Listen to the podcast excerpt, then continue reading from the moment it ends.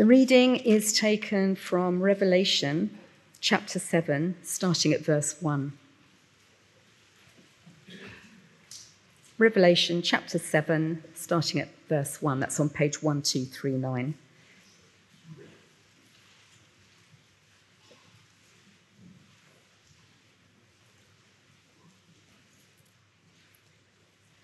After this, I saw four angels standing at the four corners of the earth, holding back the four winds of the earth, that no wind might blow on earth or sea or against any tree.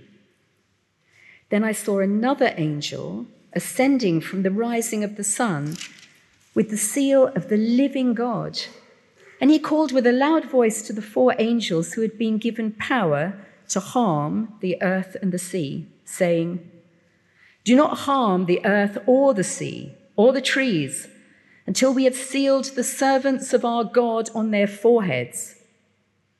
And I heard the number of the sealed 144,000, sealed from every tribe of the sons of Israel.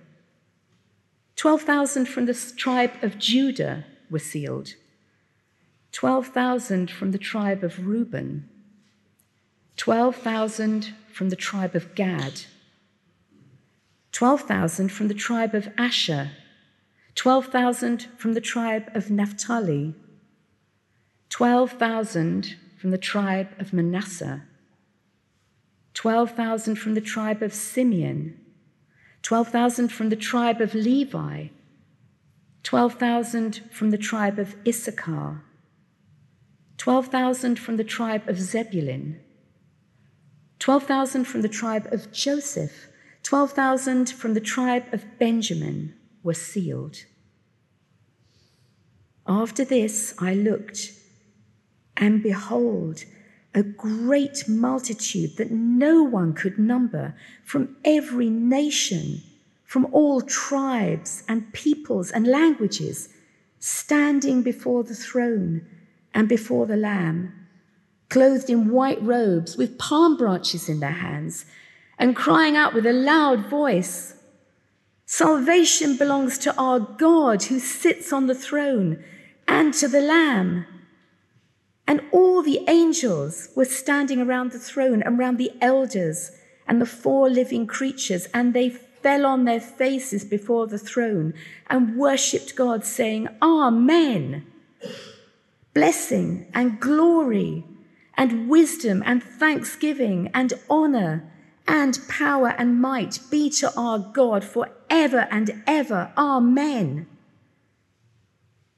Then one of the elders addressed me, saying, Who are these clothed in white robes, and from where have they come? And I said to him, Sir, you know. And he said to me, These are the ones coming out of the great tribulation. They have washed their robes and made them white in the blood of the Lamb. Therefore, they are before the throne of God and serve him day and night in his temple. And he who sits on the throne will shelter them with his presence. They shall hunger no more, neither thirst any more. The sun shall not strike them, nor any scorching heat. For the Lamb in the midst of the throne will be their shepherd and he will guide them to springs of living water. And God will wipe away every tear from their eyes. Thanks, Shan, for reading for us. And may I have my welcome to you all this morning. Happy New Year. Wonderful to see you here this morning at St. Helens. Um, and with our verses in mind, my prayer for us is that 2023 would be a year of wholehearted perseverance in the Lord Jesus. So often the new year is the time when we're thinking ahead, we're setting priorities. Some of us might have very focused goals, very clear focus for 2023. Others of us, well, we might not be quite like that, but we may have hopes and dreams for the year ahead that are bubbling under the surface. And of course, if you get a newspaper today, it will be full of ways to make the most of 2023 or a list of books you could read on self improvement for the year ahead. Perhaps you've read that classic one, Seven Habits of Highly Effective People by Stephen Covey. A number of people will have read that. Well, the second habit is to begin with the end in mind. And what it means is, well, work out what your end goal is and then shape everything around that. Well, we're looking in Revelation 7 this morning. It's part of a vision given to the Apostle John by the risen Lord Jesus. And it's a vision for the church. And it's a vision to help us begin 2023 with our certain future in view. At our weekend away back in November, um, we spent time studying Revelation chapters 1 to 3 together. And we read the words of the risen Lord Jesus to his church. Words given to help the church through tribulations and trials that will come between his first and his second coming. Jesus wants us to understand that until he returns, the church will experience tribulation. There will be persecution. The church will have to contend with the trouble brought by false teachers. We may need to be watchful, and we will need to be watchful of the temptation to drift away from Jesus when trials come, whatever they might be. And so the risen Jesus calls John, and he calls him to come and look through the door into heaven to see a heavenly perspective on what's happening, on what's to come. And so Revelation 7 is a great place to start a new year because it helps us really with the key question well, what, will, what do we need to have in mind to keep persevering wholeheartedly for Jesus in 2023? Because this is a vision of God's salvation. God's salvation, which is sure for all who trust in Jesus. And as we look at chapter 7, well, it's worth getting it in context and chapter 7 comes after chapter 6, as you probably imagine. And at the end of chapter 6, well, we get a question which sets up why chapter 7's there. Chapter 6 concludes with a picture, really a terrifying picture, of God's righteous final judgment. And verse 16, or those who facing it are crying out. Verse 16, they're calling to the mountains and rocks, fall on us and hide us from the face of him who's seated on the throne and from the wrath of the Lamb. For the great day of their wrath has come. And who can stand? Who can stand? That is, who will be safe when the Lord Jesus returns to judge the world? Because there will be a day when, when all tribulations end and God's right judgment falls on evil and wickedness. But who will be saved from it? Well, Revelation 7 answers the question. And we see in Revelation 7 a, a glimpse into heaven, giving great assurance that God's people will stand through final judgment and enjoy eternal, complete salvation, which He has accomplished for us. So, what do we need to keep in mind to persevere wholeheartedly in 2023? Well, let's look at the chapter, Revelation 7, verse 1. After this, I saw four angels standing at the four corners of the earth, holding back the four winds of the earth, that no wind might blow on the earth or sea or against any tree. When John says, after this I saw, he's not saying that this is happening chronologically after final judgment, but this is just a phrase he uses throughout Revelation to say he's seeing another thing, another part of the vision. So instead of this following on, well, he's seeing something here that answers the question who can stand? So you may have seen on the BBC Sport, they produced a video of the World Cup from unseen camera angles. And so you got shots of the coach arriving at the stadium uh, for the final, shots inside the change room with all the, the shirts hanging up, and then really quite a lot of close ups of Lionel Messi's beard. Well, chapter 7 is a bit like that. But there's no random beer shots. It's a new camera angle on the vision, though. And what we see here is that before final judgment sweeps in, it's held back until all God's servants are sealed.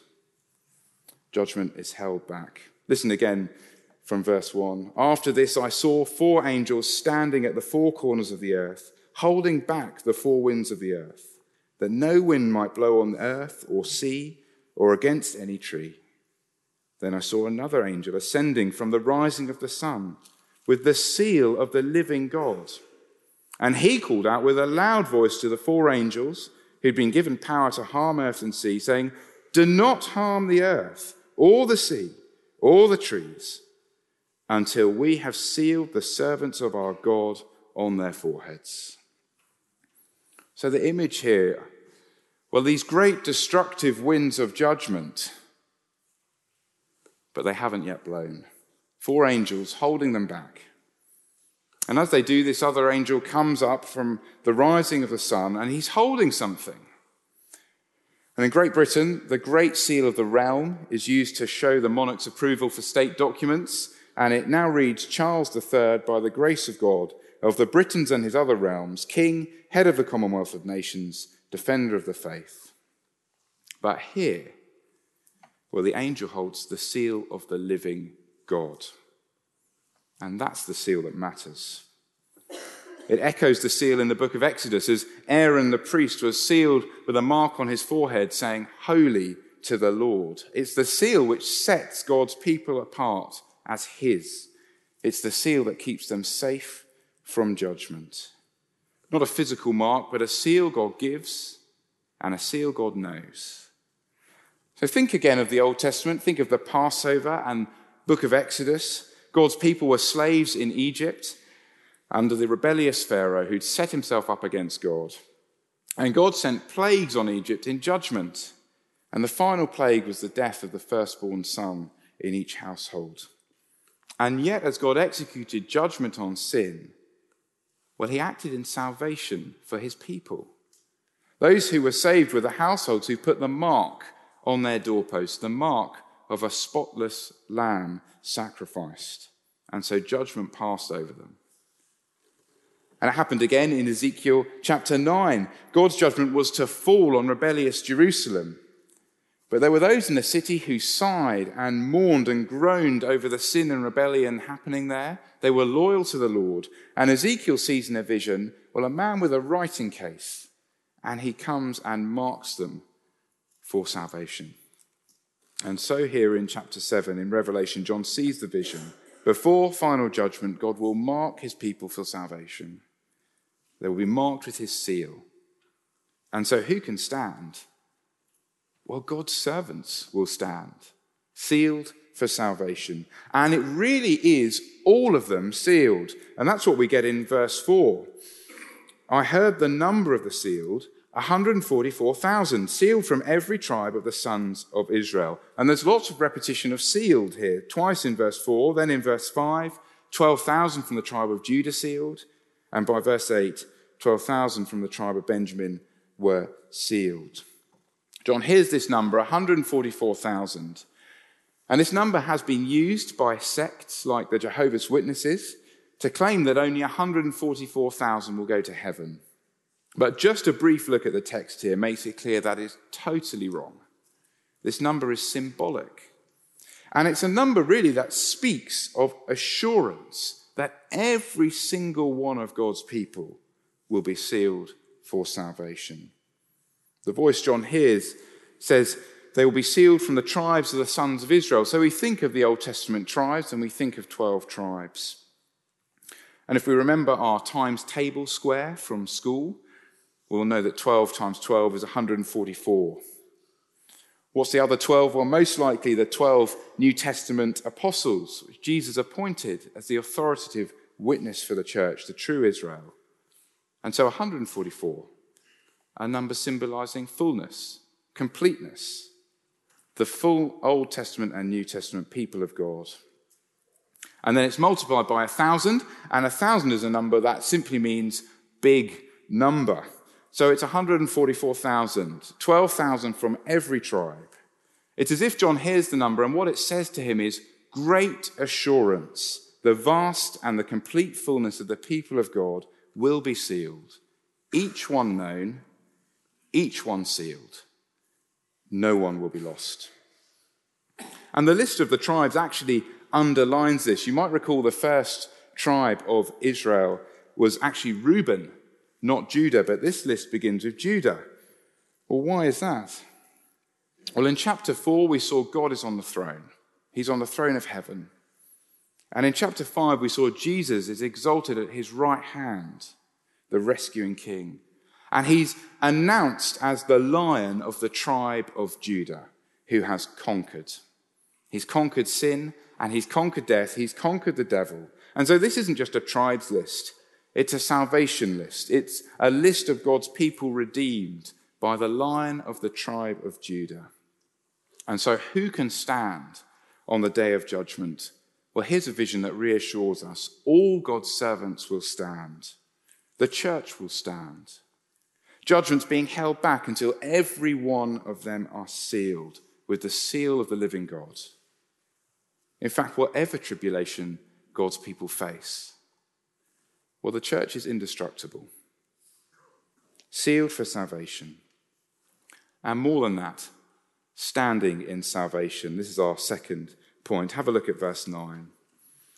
After this, I looked, and behold, a great multitude that no one could number from every nation, from all tribes and peoples and languages, standing before the throne and before the Lamb, clothed in white robes and with palm branches in their hands. John says, After this I looked. And again, it's not a chronological thing, it's another camera angle on the same event. Because in verse 5, he just heard a number. He heard the number, he didn't see anything.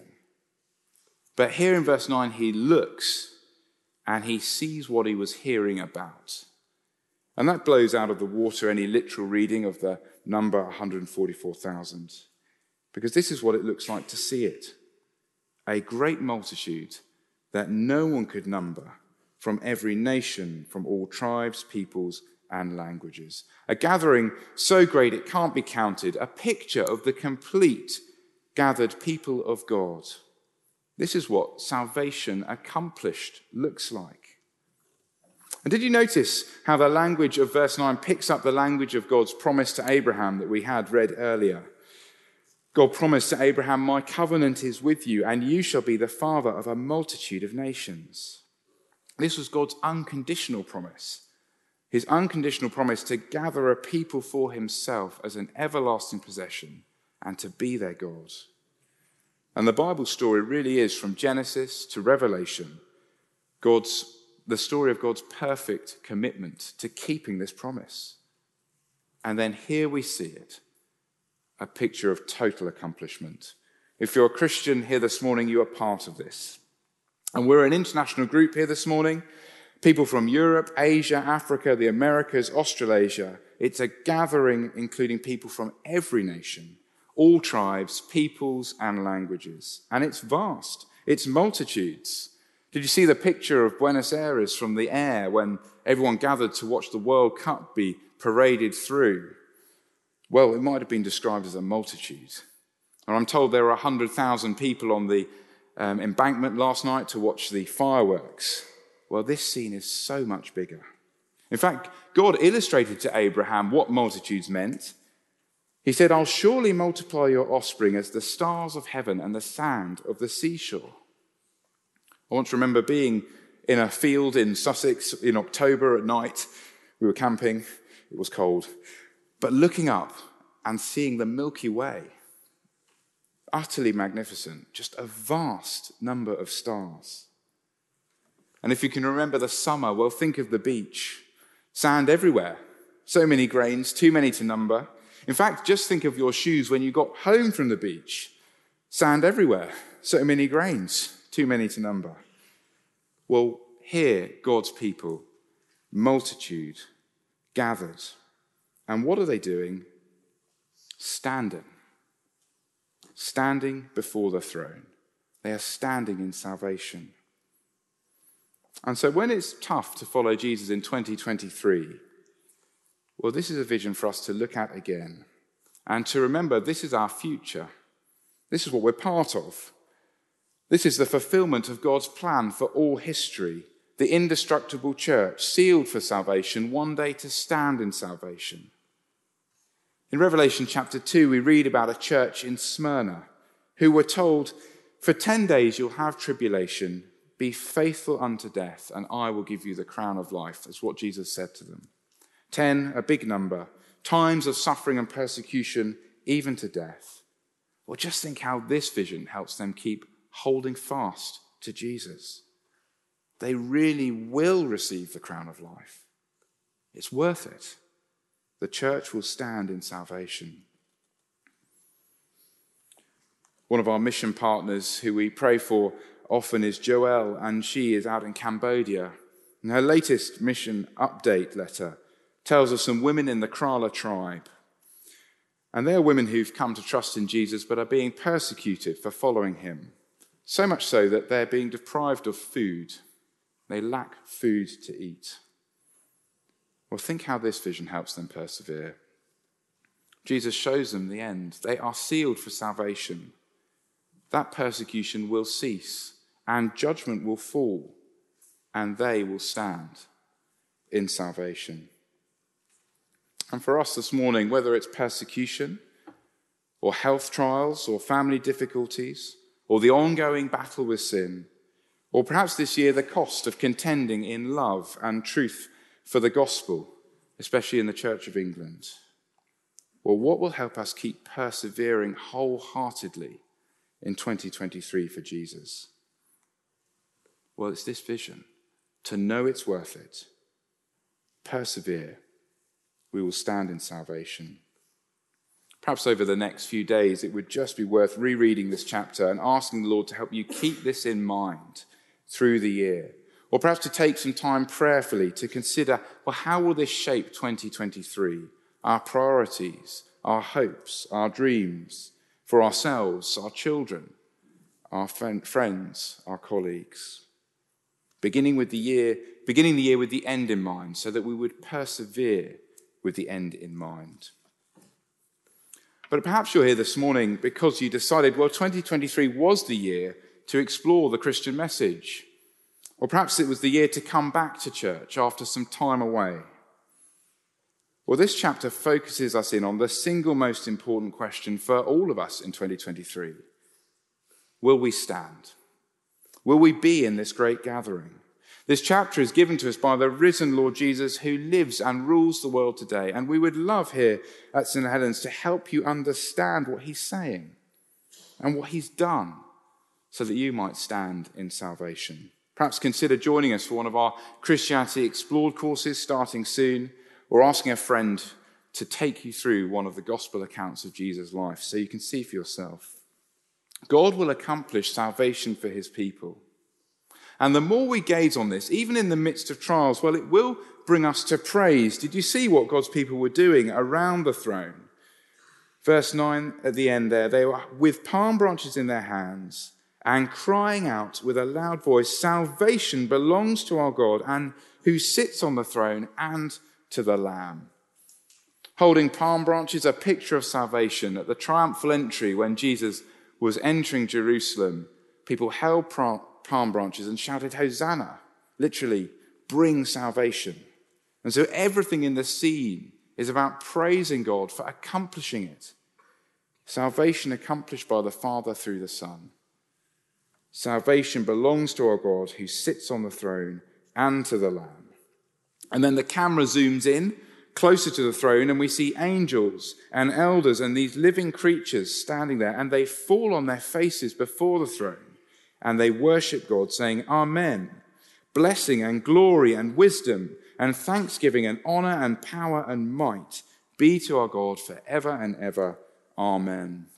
And I've just been personally very struck by the simplicity of this as we keep the end in mind, as we keep gazing on our salvation well, more and more we'll be able to say, verse 12, whatever's going on.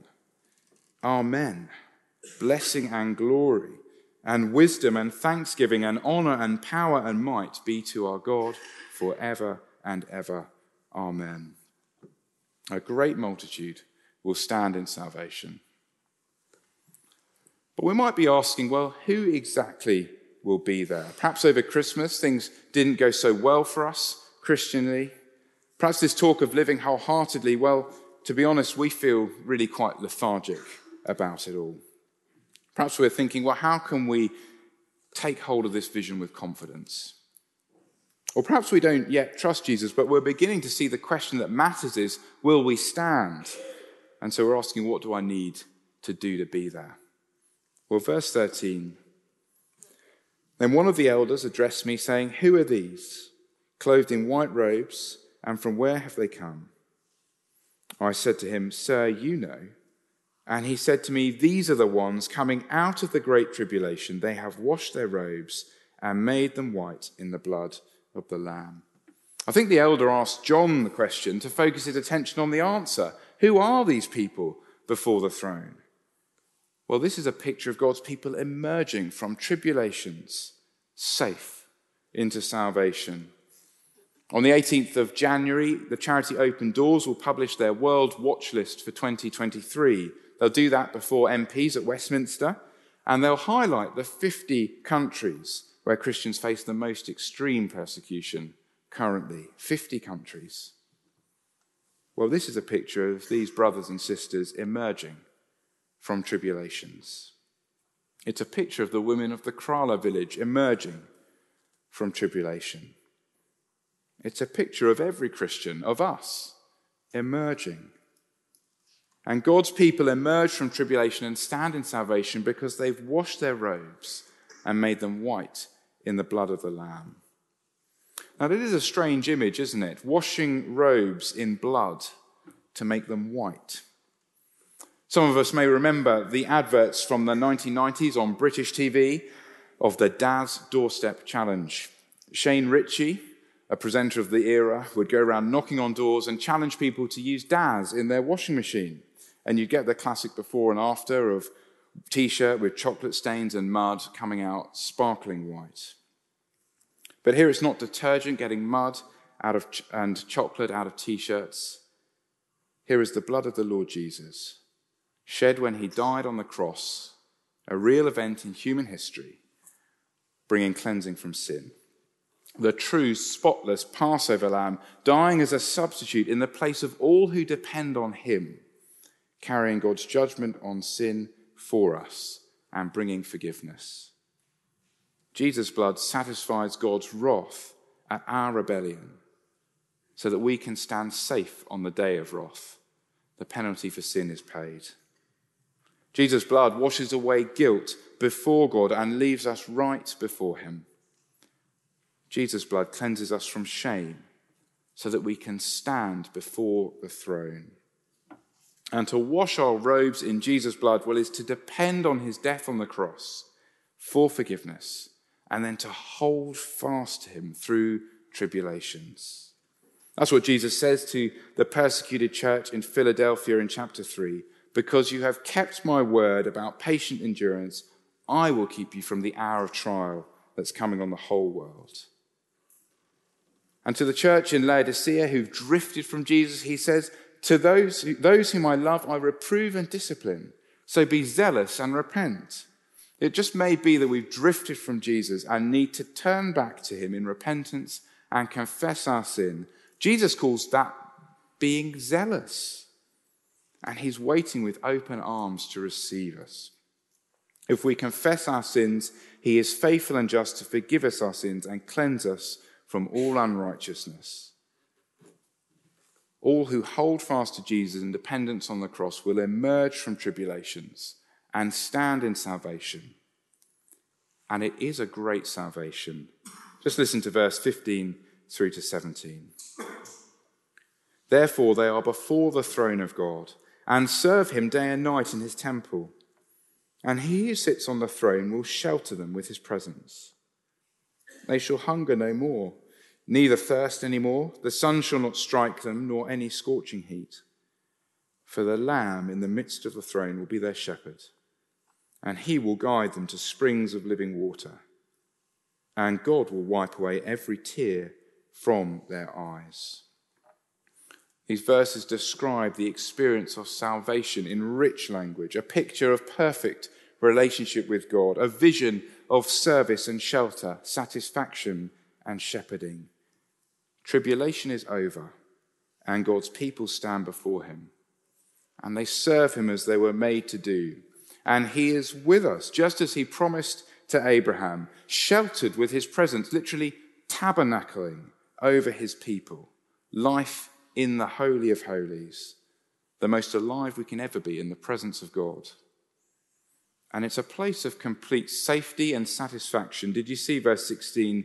They shall hunger no more, neither thirst any more. The sun shall not strike them, nor any scorching heat. God's people from all nations coming out of the tribulation into abundance, like those returning from battle with the scars of war, no, no more to thirst or hunger. The women of the Krala tribe who lack now will never again experience scarcity, trial, or trouble. But instead, they will rest under the eternal rule of the Lamb who is shepherd. For the Lamb in the midst of the throne will be their shepherd. He will guide them to springs of living water, and God will wipe away every tear from their eyes. There are echoes of Psalm 23 here, the psalm we said together earlier. And Psalm 23 is a psalm for now, it's a psalm for today. The Lord is our shepherd right now, who leads us through tribulations to this salvation. Hold fast to him. And yet, here we see Psalm 23 forever as we enjoy the care of the Good Shepherd face to face. Salvation in its fullest. Jesus, the Lamb by the throne, giving life abundantly from streams of living water.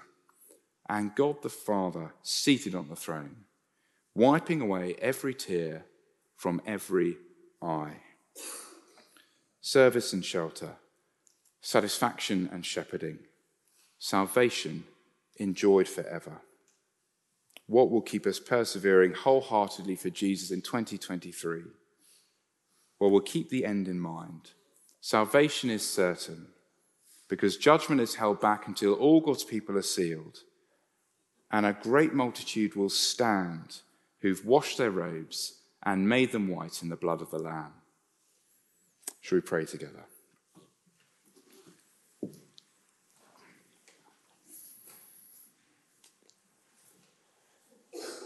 Heavenly Father, we thank you that through the death of the Lord Jesus at the cross, we know salvation is certain for all who depend on him. And we thank you for giving us this glimpse of that final day when we'll be gathered with you around your throne as you accomplish your promised salvation. Thank you for showing it to us now. And please help us to keep it at the front of our minds so that we would persevere wholeheartedly as followers of Jesus in 2023.